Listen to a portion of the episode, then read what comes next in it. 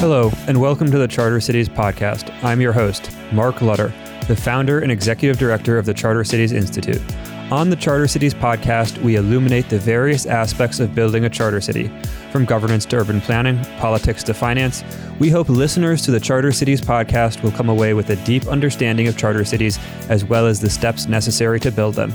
You can subscribe and learn more about charter cities at chartercitiesinstitute.org. Follow us on social media, cci.city on Twitter, and Charter Cities Institute on Facebook. Thank you for listening. Hi, I'm Jeffrey Mason, researcher at the Charter Cities Institute.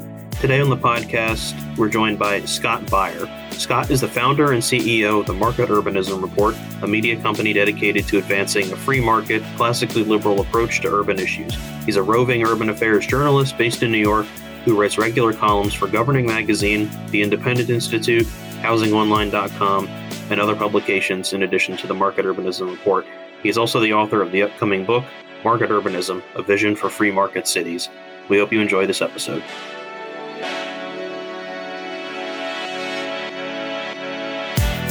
Welcome to the show, Scott. Thank you, Jeff. So, to get started, can you tell us what is market urbanism and what is the Market Urbanism Report?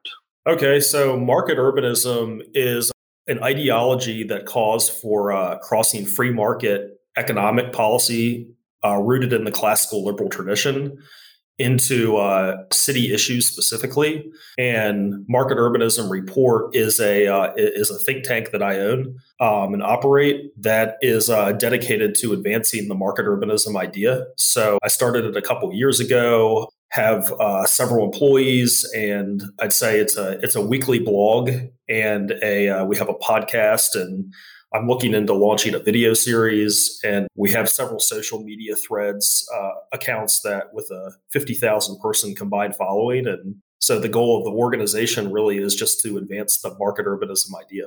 Cool. As you mentioned, it's, it's sort of rooted, the idea is rooted in this sort of classical liberal free market tradition. And I sort of want to dig into a little bit the relationship between sort of the market urbanist community and sort of the, the traditional free market crowd. And you recently shared on the Facebook Market Urbanism Facebook group in his blur in a blurb for your upcoming book, Randall O'Toole, land use and transportation scholar at the Cato Institute, somewhat of a boogeyman, I think, within the urbanist community, writes, and I quote, Market urbanists claim to believe in free market outcomes, but when the results of free market processes differ from what the market urbanists think they ought to be, they are as willing as any other central planners to use the power of government. Scott Beyer isn't as bad as some of the market urbanists, but he is overly enamored with increasing urban densities.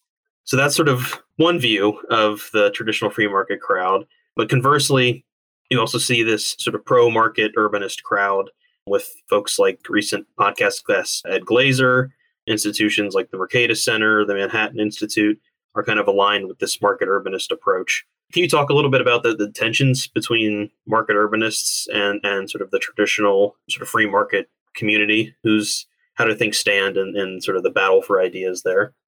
Yeah, so um the well, my, speaking about my audience specifically, it's very, very almost radically so uh, diverse from a partisan perspective and an ideological perspective.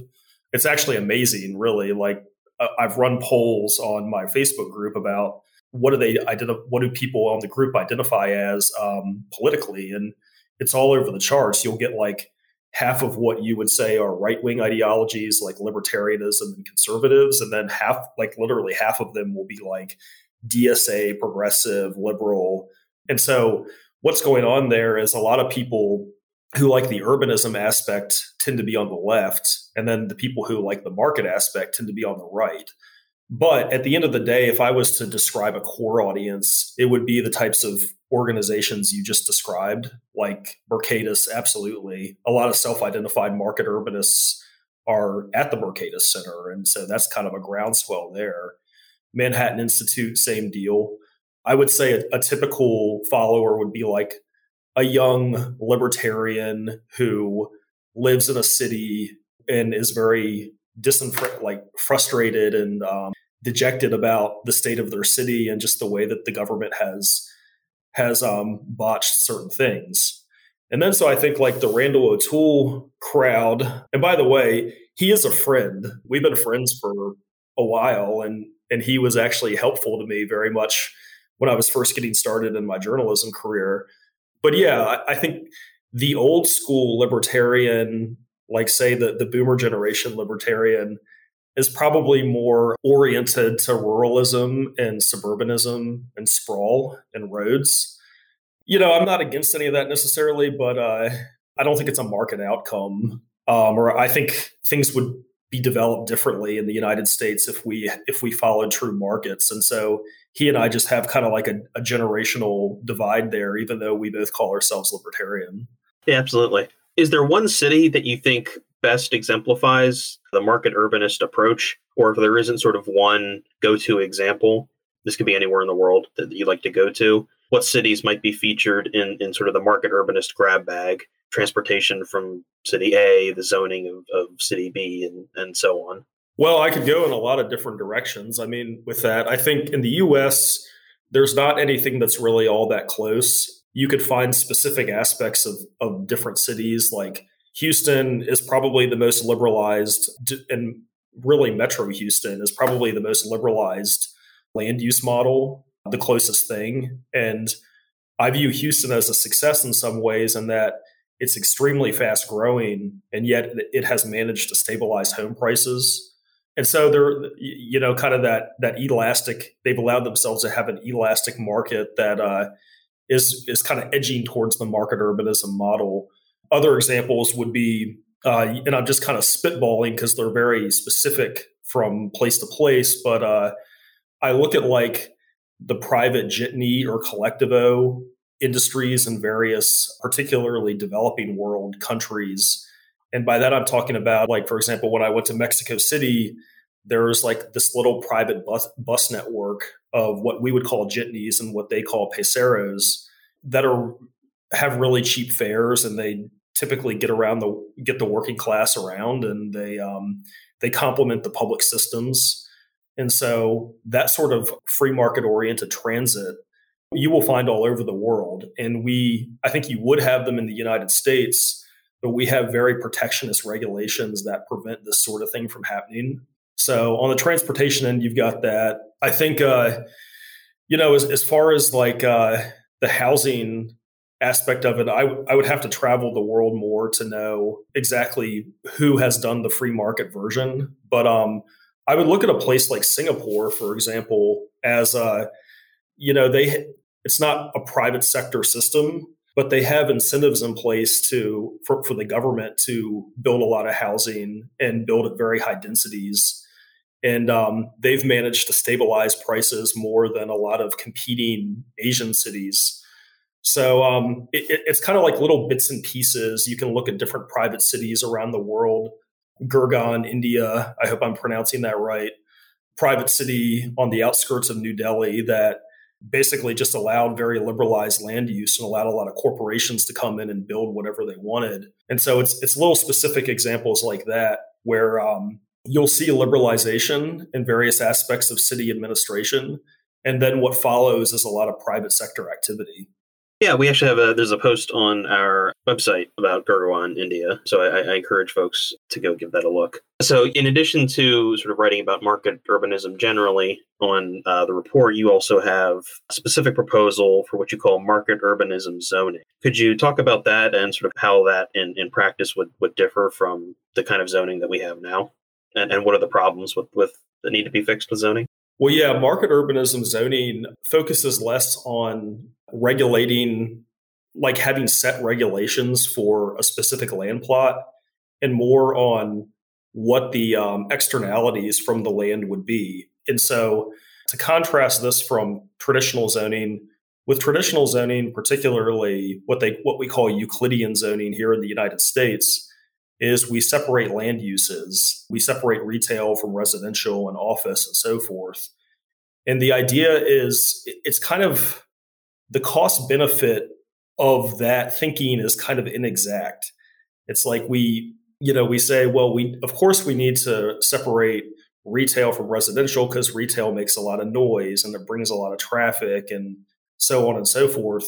Market urbanism zoning would look at the specific externalities that are coming from a very specific uh, uh, land use and say, we're going to allow this by right, but if it creates certain externalities, you either need to address those externalities in some way, or maybe it just won't be allowed.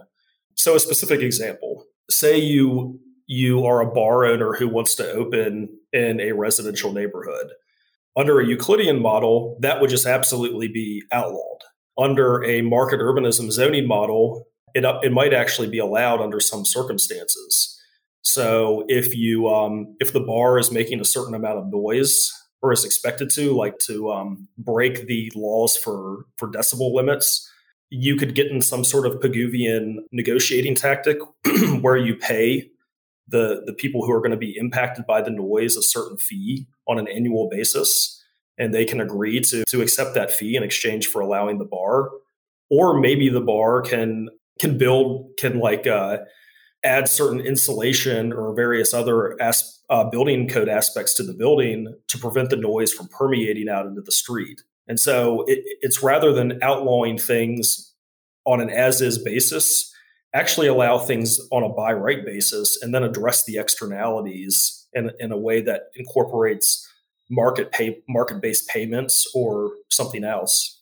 We uh we, we love a Coasian solution. Yeah, absolutely. So what we're talking about land use and and maybe suboptimal land use. I know something that market urbanists like to talk about a lot is is parking. And sort of among market urbanists, I think the conventional wisdom essentially follows that too much space in American cities has been dedicated to parking, and that's caused considerable economic damage, and that that parking generally where it's provided should not be free. But at the same time, it's I would wager that a majority of Americans would not be happy if their parking was was no longer free. How would you go about, as someone who sort of writes for for the for the public, go about Shoup pilling, you might say, thinking about the godfather of parking economics, Donald Shoup, how would you go about selling Americans on a sort of more, more market version of parking or other market based mechanisms like congestion pricing, toll roads, and other sort of market urbanist favorite policies? Well, yeah, it, that's a lot of different things, and it, I think it just depends on the situation. Probably the the example where parking the parking issues become most dramatic is if you live in a single family infill neighborhood, you know, like close to an urban core, you're probably already having um like if people don't have on-site parking for their homes or don't have a lot of it and they're they're spilling over onto the curbside, you're probably going to have a lot of parking congestion. Like I know that in a lot of outlying neighborhoods of San Francisco, you actually have to like cruise for five to 10 minutes to find parking on a nightly basis. And so that would be a very inconvenient thing to have to live with if you're a resident there. Um, and so what Shoup has proposed, and I agree entirely, is have a paid parking permit system for curb space. Uh, because what ends up happening in a lot of these neighborhoods is people will own three to four cars and they'll just use it as storage. Like they'll use the curbside as storage and they seldom even use the cars because they don't want to lose their space. And so I think if you had a paid market based permit system, you know, you would buy the rights to a specific curb spot and you pay a little bit more per year, but you have the convenience of actually knowing you'll be able to park in front of your house and it'll disincentivize you to own multiple cars that you never use. And so I think it's um it's a way to pay for the services that you use and um, prevents the tragedy of the commons situation of having um, everybody use a space for free. But you also have the right to tow away the jerk that parks in front of your house and, and takes your spot. Right, exactly. yeah, I mean, it, it uh, it, and we do have, like, you'll see this in different cities. Like Washington, D.C., I've seen it in, in various other cities where you will have curbside in residential areas that say it's for permit parker permit or neighborhood residents only. The problem with those programs is they're very, very underpriced.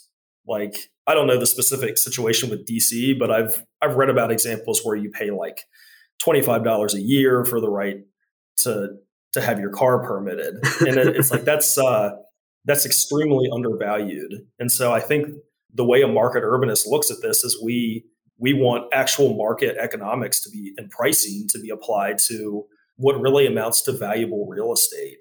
Like, you know, think about if you're in a, a very wealthy neighborhood, say in Brooklyn, you know, people with disposable household income would pay potentially 10 to 15,000 per year, I could imagine, for the right to park right in front of their house. And uh, that's not only market economics at work, but it's also would be very good for the city from a revenue standpoint. Absolutely. So while we're talking about how to best utilize very valuable land, let's talk about Hong Kong's metro system. I, I think you probably know where I'm going with this. So Hong Kong's tra- private uh, public transportation company MTR is, is famous in part because it is one of the few major transit systems in the world that not only generates a profit but generates uh, huge profits. Prior to the pandemic, it re- regularly generated annual net profits in excess of two billion dollars, and in the first half of this year alone, it's already generated profits of over 340 million. By comparison, every major transit operation in the United States is unprofitable and requires substantial subsidies to operate. And part of the Hong Kong system's profitability has been attributed to what's called the rail plus property model, in which MTR, the company operating Hong Kong's transit, also owns and develops property above and adjacent to its stations. So I, I, can think of some pretty horrific land use intensity around metro stations here in, in, in DC and some of the surrounding suburbs, which could maybe be improved under under this kind of model. Although truthfully, I, I have my doubts about I would have my doubts about WMATA's ability to to execute on that. But why hasn't this model been more widely adopted in the United States, and would it work if you think it was tried here? Yeah. So why hasn't it? Well, first off, I, I, will say that I'm I am very familiar with MTR, and in fact, I have a book on market urbanism coming out in a couple months. In one of the chapters, I use Hong Kong MTR versus New York MTA as a study in contrast because they're they could not be more dissimilar in just how how they're run. But so I think okay, so the secret sauce to Hong Kong MTR, I'd say first and foremost would be that it began as a fully public entity. And then once it proved profitable, they actually went public and on, on the stock exchange and sold 75% of their shares to investors. So already, like, I think that is key because basically what you're saying is that 75% of it is, is, is owned by private investors. And that is going to change the entire incentive structure because once you have private investors who have like voting power the, within the corporation, and obviously they're profit minded, and that's why they're buying the shares in the first place, it's going to change the entire just viewpoint of how you need to operate the system. And so moving moving on from there, now that it's a it's a public private uh, venture, you have yeah, you have a you have a bus system and a subway system, and then you have a lot of land holdings around those transport spines that MTR also owns. And there is a very much of an incentive to develop those as densely and as profitably as possible. The profits from the from the um, it's really a value capture strategy. Like the profits from the private development get sunk back into the rail system and then having a really good rail system that's well funded restores and increases the financial viability of the developments. So it's kind of a feedback loop. Another aspect there would be if you build a bunch of housing and retail around transport lines, then you have a lot of people who then want to use the rail. So it's it's a it's a constantly self-reinforcing feedback loop between the land use and the transit why don't we use why don't we do this in the United States? I'd say it just has to do with the fact that our MTAs and our SEPTAs and our BARTs are not 75% privately owned. We do not have investors really pushing the line and saying, "Hey, let's let's get as much profit in this system as possible." Government agencies, they don't have the incentive to be profitable or to be competent. And so what we have is situations like New York MTA does actually own a lot of land around its system. So does New Jersey Transit. So does BART. I mean, they they have land plots around their system, but they do not develop them densely. And again, because there, there's no incentive to. And I think also to be fair, they have at times tried to, and there's just a lot of NIMBYism in those localities against building densely around transit. Do you know, in the case of MTR, Are they still subject to sort of the zoning regulations or, or whatever other kind of building regulations would apply elsewhere? Or do they have any kind of special exemption? I don't know off of the top of my head, but uh, Hong Kong is actually a pretty tightly regulated place. I think they um, they regulate more than they need to, and a lot of their land is subject to not being developed at all. So, if anything, the fact that MT, MTR is still a political actor and a government agency by some level of ownership, they probably have development rights that non-government actors would not have. But I, I don't know the specifics. So let's stay with rail for a moment. Uh, you, have previously written about how the American freight rail system is world class. Why are we so good at freight rail? Well, I think a lot of it is just priority. Like we um, we used to have. Obviously, we built a pretty robust rail system just from a from a track level, uh, dating back to the 1800s. We had land grants that that enabled private operators to build track all all over the country. So that was a good, smart early decision of just establishing the right of way to build the infrastructure. But as time went on, and, and as the the automobile started to uh, dominate mode share through the 1900s, passenger rail began to really struggle. Freight rail, maybe not as much, but it, it was struggling as well. And we made political decisions really in the 1970s to give priority to freight rail over passenger rail and then another thing that we did was um, in the 1980s, or actually, I, I want to say the late 70s under Jimmy Carter, we deregulated the industry. Um, and, and so it it used to be there was talks of nationalization back in the 70s, and we actually went the opposite direction and deregulated and had certain anti-monopoly policies in place as well so there's a relative diversity of rail of freight rail operators around the country, and a lot of it is very regional. Like um, you know, in, in, Texas, you'll get well in Texas you get a lot of a lot of different operators, but on the East Coast, it's more of like a CSX and uh, Norfolk Southern, I want to say, and then on the once you get out west, you've got more BNSF and Union Pacific. So um, there's a lot of diversity and and competition within the industry.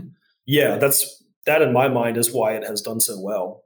So to, to sort of follow up on this, uh, there's a recent post on Matt Yglesias's newsletter, Slow Boring, by Eric Goldwyn and Jonathan English that noted that 97% of the route miles operated by Amtrak are owned either by one of these uh, freight companies or by a local commuter rail system. So, how could this problem be be overcome so that Amtrak or perhaps a, a, truly private intercity passenger rail service, as I imagine you might favor, would attract riders and be profitable?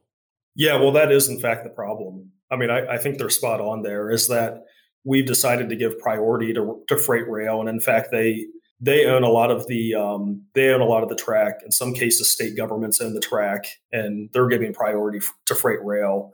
And I think there's a lot of bureaucracy about ever reversing that. But one um, exception to this is that Amtrak actually does own a lot of the track along the Northeast corridor, and the Northeast corridor, in my mind, is is the main area for for passenger rail to begin with you know, and that's where you look at Amtrak and you think, well, there's not a lot of excuses here because you do own the track and um, you haven't really you haven't really like produced a great service out of this. And uh, I actually just me and my uh, my staffer Ethan Finlan just co-authored an article about how that track ought to have what what we call open access, which is the idea of multiple passenger rail services uh, competing on the same track with the competitors being able to lease the track space from Amtrak. Like, let's open up the industry and see who wins. Are you optimistic about this happening anywhere? It's tough to say. I mean, I, I think Amtrak has been very protectionist. So, um, no, not really. But you'd be surprised. I mean, there's a lot of in in the theoretical sense, there's a lot of private industry that does want to serve the Northeast corridor with rail. I mean, Elon Musk has been talking about it with his tunnels and uh, Virgin, the, the, company Virgin, which does all kinds of transportation in in um, the UK and elsewhere in Europe. They want to operate on the Northeast corridor as well, and they even have a testing site in West Virginia to try to to try to test out the maglev concept. And so it's like in a, in a theoretical market based system, private operators would absolutely already be serving this area. But in the political system that we have, you've got a, a one trick pony in Amtrak, and I don't see them wanting to give up that power. Was there a turning point for Amtrak? It was found that I, I believe in the early 70s where it, it may have been on the right track, but then sort of ended up in its current state, or has have we kind of always been on this path to where Amtrak isn't really good at, at its core mission? Well, I mean, passenger rail itself was on heavy decline, you know, really after post World War II America, when we were subsidizing something else, uh, interstates, obviously, and, and automobility. And that's when passenger rail really began to struggle. And Amtrak was created out of those struggles as being like, this is our last grasp to to do passenger rail in the United States uh, on an on an intercity level and I don't know that it was ever really that good. You know, I wasn't living back then, so I can't use a frame of reference. But as long as I've been um, studying the issue, it seems like Amtrak has always been a, a political battle between um, how much it should get funded, and it's it's never really solvent. So that's part of the problem, and it's always it's always required like relying on political funding. And then obviously the service itself is not exactly pleasant compared to intercity rail in other parts of the world. So, speaking of Amtrak needing support, Congress just passed a $1.2 trillion infrastructure package, some of which of that is for rail, which I believe you've you've written critically about. So, without without reforms to control costs for infrastructure, like reining in uh, NEPA and some of the other sort of major tools of, of what might be called vetocracy, do you actually expect this spending to have much of an actual impact? Is there anything in the bill that you're you're positive about? Looking through a, a, a quick list of, of what's in there, uh, lead pipe replacement seems like a big but maybe underappreciated part of it. Carbon capture support seems good, but a lot of the money going to these kind of things is is dwarfed by what's going to what you might call big ticket or, or traditional infrastructure, roads, bridges, rail, broadband, et, et cetera. So, what's, what's your assessment of the the infrastructure package? Well, the thing that makes me against all this kind of stuff is is I guess I see the private sector. I believe that the private sector would, if there wasn't a, a, huge government subsidy in place, I think the private sector would step up and serve a lot of these needs. I mean, rural broadband would be an example. Like we have entrepreneurs who are trying to accelerate a race into space, and a lot of that. The reason for that is not necessarily just to hang out on the moon. Like it's they actually want to create a satellite system internet um, that can potentially traverse the whole globe. So it's like I, and then the other thing is like high speed rail. Um, I don't know if that's really a smart investment when you have, like I said earlier, private operators who who are actually looking ahead of the curve and want super high speed rail like maglev technology. It seems like a lot of this stuff could potentially be obsolete by the time it gets built. And then I think the other, uh, and, th- and this is more of like a political economy point. A lot of the, when you federalize infrastructure policy, the way our representation works in the country, a lot of it gets redistributed to rural areas, which in my mind don't have like, I don't think the bang for your buck on infrastructure spending is going to be strong if you're building roads in rural parts of flyover country when you could be building infrastructure in cities that where the population and the GDP are actually focused. Part of the the hostility to federal infrastructure spending on my part is kind of like a libertarian uh, perspective of just I think that smaller governments are going to spend more wisely than a federal government. But a lot of it is urbanist. It's just the idea that we should be putting infra- we should be doing infrastructure investment. If we do it at all, it should take place in big cities. And instead, it's getting redistributed to what I see as being projects that have a low cost benefit ratio in relatively remote parts of the country. Yeah, absolutely. On a different thread, what is cross laminated timber and why is that such a big deal for the future of construction? So, cross laminated timber is um, where they make extremely solid beams out of out of wood, which really wood in and in of itself is not that condensed of a um, material, but if you use machinery to condense it, then it becomes apparently as structurally stable as concrete and steel. Different builders are using the cross lamination process to to get uh, lumber that has the uh, structural sturdiness of concrete and steel. And so, therefore, they are using it to build high rises. And so, we're seeing different timber towers popping up around the country. As usual, the regulations are behind on this. They, um, a lot of cities won't allow timber frame buildings that are above four stories or six stories, when in reality, timber towers can be built as high as steel towers are.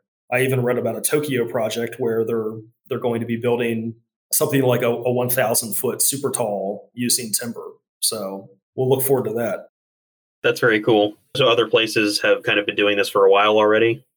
They have. It's more of an Asian thing. I think they're more ahead of us than that, but uh, it does happen from place to place. Like I've heard about ones in Portland and Minneapolis, and I think Cleveland is building one. And then even in my hometown of Charlottesville, literally a block away from where I was living, we are building in eight, I want to say uh, either eight or nine story timber tower, timber office tower. Is it in terms of the advantage of doing this? Is it just a cost thing, or are there other benefits of building with this material over, over concrete and steel? Oh, I would say the main benefit is environmental and just in multiple ways. I mean, some of it is that wood captures carbon. And then I think, I mean, a lot of it is where, whereas steel and concrete actually emit carbon and they attract heat and, and they turn cities into heat islands that make everything hotter. Um, but also the extraction process. Like you can, when you're getting for example, steel is made from coal. And to get coal, you have to extract from the ground and, and take basically dismantle mountaintops to, to get the, the product to create coal. Whereas with uh, timber, you are planting trees. And then once you cut those trees, you can replace them. So it's a less um, extractive and environmentally harmful way to, to produce building materials. And then I think beyond the environmental benefits, it's from what I understand, it's easier to assemble timber because, you know, with a lot of when you're um, when you're assembling a steel structure, you're having to use a lot of very specialized skill like welders and everything. And and so it, it takes a lot of labor to build a steel tower. Whereas with wood, it's all it's basically just shavings and and having to use machinery to to develop to shape the wood the way you want to at the lengths you want to. But after that it's sort of like just um, assembly. It's it's like almost pre-manufactured assembly. And so it's a much easier way to build a building than using steel. That's very cool and i'm looking forward to there being more wood skyscrapers. So let's talk about public housing for a moment. This is this is something that you've written about a bit as well. Public housing in the us I think has largely been been a failure, and I, I think that's that's pretty common view.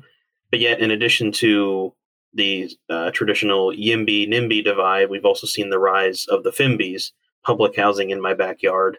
And, and these folks insist that public housing can be done successfully, not just on sort of a need basis, but on sort of a wider use for the general public basis, and often point to Vienna, Austria, as one case study of, of saying this this can be done and can be done well. As you mentioned earlier, although it's not quite the same as as Vienna, Singapore has has been widely lauded for its uh, sort of quasi public housing model. Is there a role for sort of general public housing in America, and could it be done well, or are there there better alternatives? Well, I think it could be. I mean, the YIMBY and me is kind of like, well, we just need more housing in general. So um, I'm not completely opposed to the idea of public housing, and if you were to do that, I think the the best way to do it, we're already seeing it to some degree, is um, for the local government to buy land um, and put some sort of deed in place that establishes it as land that is supposed to be used for affordable housing. And so there, there will always be an affordability component to this land and it has to remain a certain percentage affordable, et cetera, et cetera, et cetera. And that you could get some public housing out of that. I happen to think that there are any number of affordable housing programs that would work better than public housing because again, you're dealing with that incentive problem and sort of the public choice flaws of having a government bureaucracy run your housing the thing about Singapore, for example, is yes, the government does build and manage the units, but the actual ownership structure is um, is the households themselves own and sell the units when they want to. So you're getting once you put private ownership into the process, you there is more of an incentive in place to actually keep the units nice. Another option alternative that I think would be pu- better than public housing is something like LIHTC, where um, you use low income housing tax credit. That's a tax credit that private developers leverage to build new affordable housing. And then the the the the stipulations of receiving the credit then are that you have to keep the units affordable. I've written about and studied a lot of LIHTC projects. I think they're tip, they're typically very good quality units that far exceed what you will find in public housing. And then of course, like I think the main market urbanism message is just build a lot of housing everywhere and it'll be cheaper and you won't have as much need for government subsidy. I guess the the challenge I would have for the pro public housing people is would you rather live in public in a government run housing complex over say a LIHTC project or having a section 8 voucher where you can choose what what development you want to live in or generally just having cheaper private sector housing bill baby bill exactly so let's talk about a, a, topic that given your audience's background I, I, think they probably have some interest and and i know some of our audience um, is interested in as well, and, and that's crypto. So, Mayor-elect of New York, Eric Adams, has said he's he's going to take his first three paychecks in Bitcoin, joining Miami Mayor Francis Suarez as sort of a booster for the crypto and, and, and broader tech industries to locate in their respective uh, cities. But looking beyond just you know where tech startups are going to locate and where this kind of activity is going to be clustered, do you expect crypto and, and blockchain and these kind of technologies to actually have a tangible impact on how cities are operated in the near future? Or would you basically just sort of chalk this up to hype for now? Oh, I think it's way more than hype. I mean, I'm very positive about these technologies. And um, I think the more that cities try to like not only incorporate this, but brand themselves as tech hubs, I think the more positive direction that is. And the thing is, is that it, it seems like this would be this is getting more traction in the private city space, which I know is very much your wheelhouse. But I mean, like the I want to say his name is Mark Lore, and he's building the billion, the former Walmart billionaire who's building wants to build a city out in the Nevada desert. Telosa, yeah, I think it's called. Exact, yeah, Telosa. He's talking about that running on the, on the blockchain and having its own currency. And I hear about a lot of different like SEZs. Um, what's the other one? Is it Liechtenstein? that has all of its entire government operation is on the blockchain. I know Estonia is very big on e-governance. Yeah, Estonia. Yeah, it seems like the the future of this would be more in those um, those special economic zones or charter cities or or various uh, experimental communities than it would be in the bigger cities. But I'd say the more the better. Yeah. So, so speaking of private cities and, and charter cities and, and SEZs, you compared what are called municipal utility districts or MUDs, which are, are seen are common in Texas to charter cities. So, what is a MUD?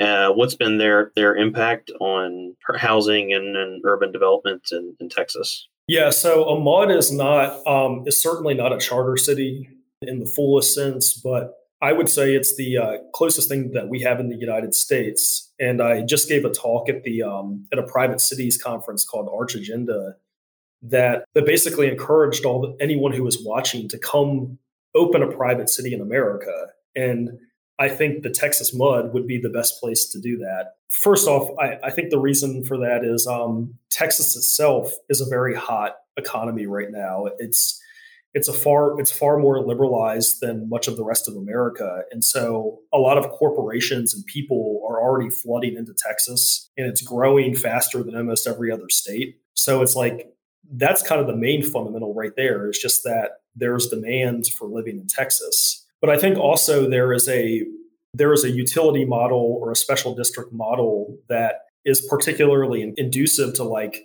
private city formation. And yeah, that's called the MUD. And so basically the way it works is um, developers form like they assemble land and unincorporated land and they float bonds to private investors and then they're able to incorporate as a brand new city uh, and they just pay off their bonds by um, they, they use the bond money to build infrastructure and then they pay those bonds off by building homes and just paying and, and just paying the debt. But um, the beauty of being able to incorporate your own city in Texas under the MUD model is that counties do not have zoning power. So you can that that already would like get me worked up is that you can go and you don't have to have a zoning code if you don't want, or you can zone it however you want for as much density. And then there's just more autonomy from like as far as uh, what kind of transportation system you can run. So it's sort of like if you're if you're one of these whiz bang tech type people who is hyper forward thinking and and all into the charter cities and SEZ thing, you know, and say you want you want autonomous vehicle testing or or you want to test out blockchain or the metaverse or whatever it is that you're interested in, I think you could go into Texas and kind of have autonomy from the larger state and federal government more than you would elsewhere. And they'll just kind of let you do what you want.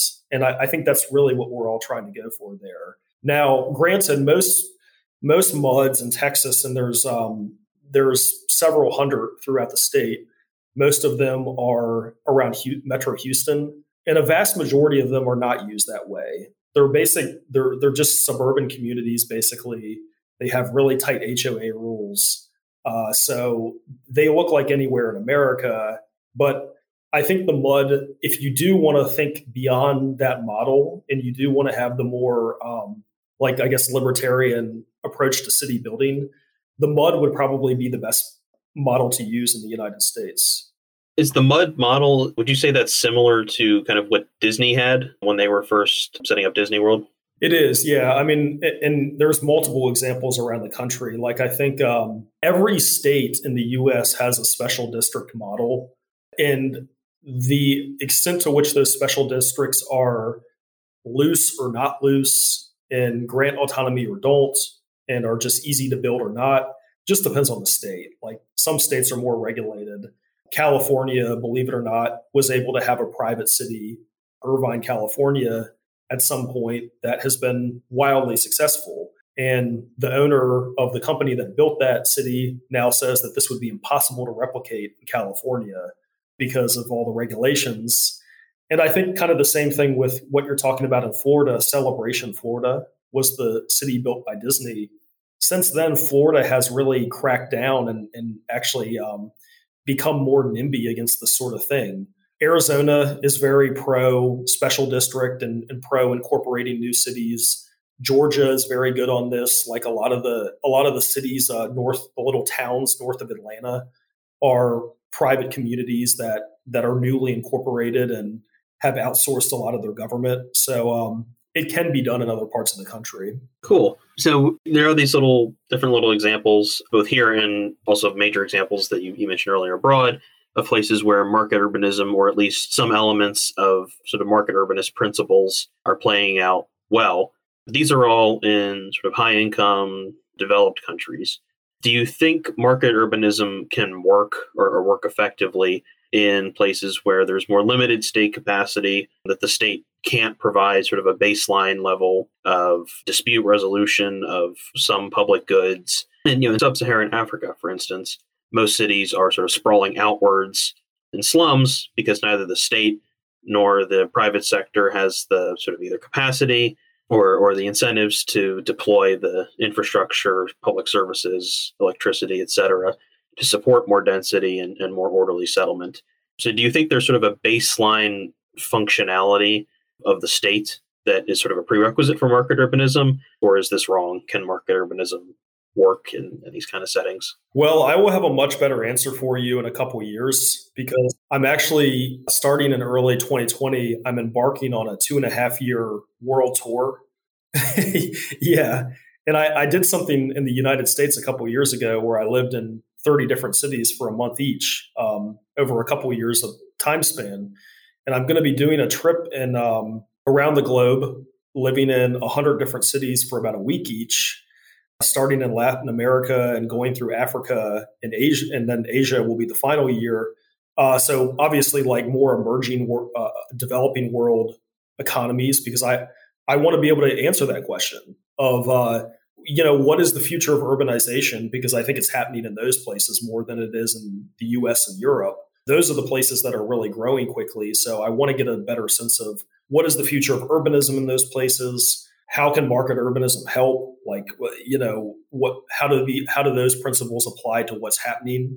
But I think the early answer, like the hypothesis going into this trip, is um, looking at places like, say, Prospera in Honduras, where they do want to build, uh, I guess, what they call that a ZED uh, that is separated from the Honduran government and um, is basically just a, a, more experimental and new way of of running a city government. And so I'm going to be going to places like that, and and you know I'm hearing about 3D printed villages being built in places like Africa and various in Haiti and and places like that. And so I'd like to uh, go and look and see how that's working and maybe get a better sense of can we have a new way of living that is divorced from what you described as a very dysfunctional large state governments?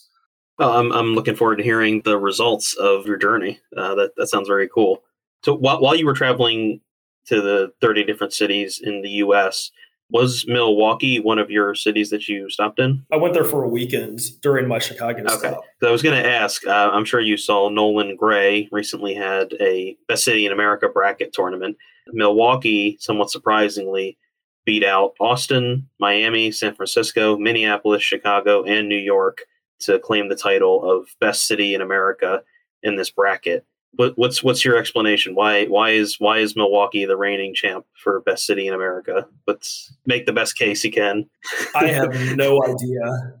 I have no idea because I've been to all those other cities you mentioned, and that that's a tough one. I wonder if they like did some sort of marketing or like hijacked the poll in some way. I think it made the Milwaukee newspapers before the the tournament was over. Yeah, I mean, the th- I guess the best thing I can say about Milwaukee um, and and various other Midwestern cities because I actually just went to Cleveland this weekend uh, for a family wedding and was able to see a lot of Cleveland. Is that we don't have a lot of that kind of urbanism left. And what I mean by that kind of urbanism is like the old school Midwestern urbanism of a lot of brick warehouses, uh, very, very specific vernacular, like Midwestern four square vernacular and, and so forth. I guess what I also think of Midwestern cities as being is like they're not row homes the way you would find in Philly or New York, but they're very small lot, single family detached housing that was built in the late 1800s, early 1900s, and has a very specific architectural style. And so we have a shortage of that. Of to me, that's good urbanism, and um, we have a shortage of it around the country. It's not getting built in any way today. And so I think at some point in time, even though cities like that are declining now, I think at some point in time, they will refill because they've got good bones. And it's just a matter of as our population itself increase continues to increase through the decades, I would have to think that people want to reclaim those areas. Especially when the sort of superstar cities, so to speak, are uh, not building enough to keep up with with demand. Yeah, and they're and they're so expensive. Uh, yeah, so I mean, like if you can um, especially in the era of remote work like you're hearing about the rise now of zoom towns where people get a good tech salary but they just work remotely and they they live in cheaper places than the san franciscos and new yorks like you can't help but to think that places like milwaukee and cleveland and st louis would be highly competitive in that market yeah absolutely so last question is the united states ever going to get cool East Asia esque neon cyberpunk cities like Shenzhen, Seoul, Tokyo? Or will, we ever get sort of the beautiful green solar punk cities? Noah Smith sort of nominated, recently nominated Taipei as a real example of a, of a solar punk city. Are any American cities going to look sort of substantially different than they do now in, say, 20, 50 years? Where in the world most excites you about the future of, of urban design? Yeah, I follow Noah Smith and have seen posts of that nature. There they're always so they're such cool photos, you know. Well, I mean, if if we were to really decouple and unpack like like real zoning dorks the way why it is that uh, those cities look that way, well, I think you can start with the fact that they allow retail like they don't have hyper rigid use zoning. They allow retail to go up multiple stories. That's not allowed in U.S. cities. They allow a lot of signage and colors that's often not allowed in US cities. Like you maybe we've got Times Square, but like generally speaking, it's you really have to go through a lot of bureaucratic hassle to put signage up in a lot of places. If you were to unpack it further, like they have much more narrow streets in those cities. So it seems like more of an urban canyon. Whereas in our cities, the state DOTs force roads to be really wide, even even going through major city neighborhoods. So it's sort of like the the, the whole urban model in the US is so regulated and sanitized that you could you could never imagine it happening here. Well, fingers crossed a mud in, in Texas tries to recreate Tokyo. Hey, I'm I'm all for it. That's that's the future that market urbanists want. I think that's a good place to, to wrap up. Scott, thank you for joining us. Thank you so much. Thank you for listening to the Charter Cities podcast. For more information about this episode and our guest, to subscribe to the show, or to connect with the Charter Cities Institute, please visit chartercitiesinstitute.org. Follow us on social media, cci.city on Twitter, and Charter Cities Institute on Facebook. I'm your host, Mark Lutter, and thank you for listening to the Charter Cities podcast.